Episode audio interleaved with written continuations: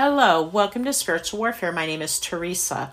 I will be reading from the book by Joseph Prince, The Power of Right Believing, Seven Keys to Freedom from Fear, Guilt, and Addiction. Overcoming Fear. I just want to draw your attention to the fact that when Jehoshaphat was informed that a great multitude was coming against him, he feared. That's right, Jehoshaphat's first reaction was fear.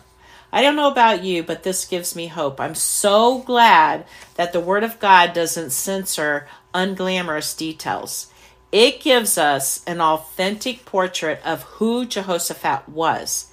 He wasn't a warrior king who was always full of faith and endowed with courage, always ready to take down his enemies. No, he was a regular guy. He was just like us. When he heard the bad report about his enemies, he did what you and I would have done. He panicked.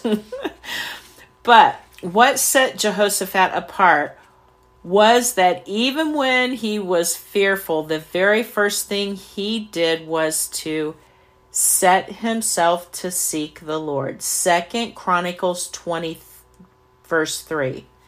This is something you and I need to learn to do as well whenever we are fearful.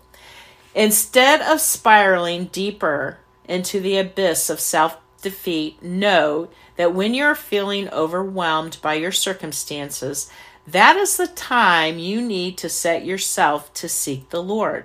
It's certainly not the time to run away from God or get bitter, angry, frustrated, and disappointed with Him.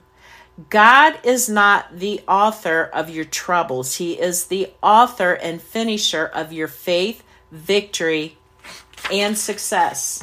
Jehoshaphat shows us that it's quite all right to be fearful. We all experience bouts of fear from time to time. God doesn't condemn you when you're afraid, but when you receive a negative medical report or some bad news about your family or business, set yourself to seek the Lord.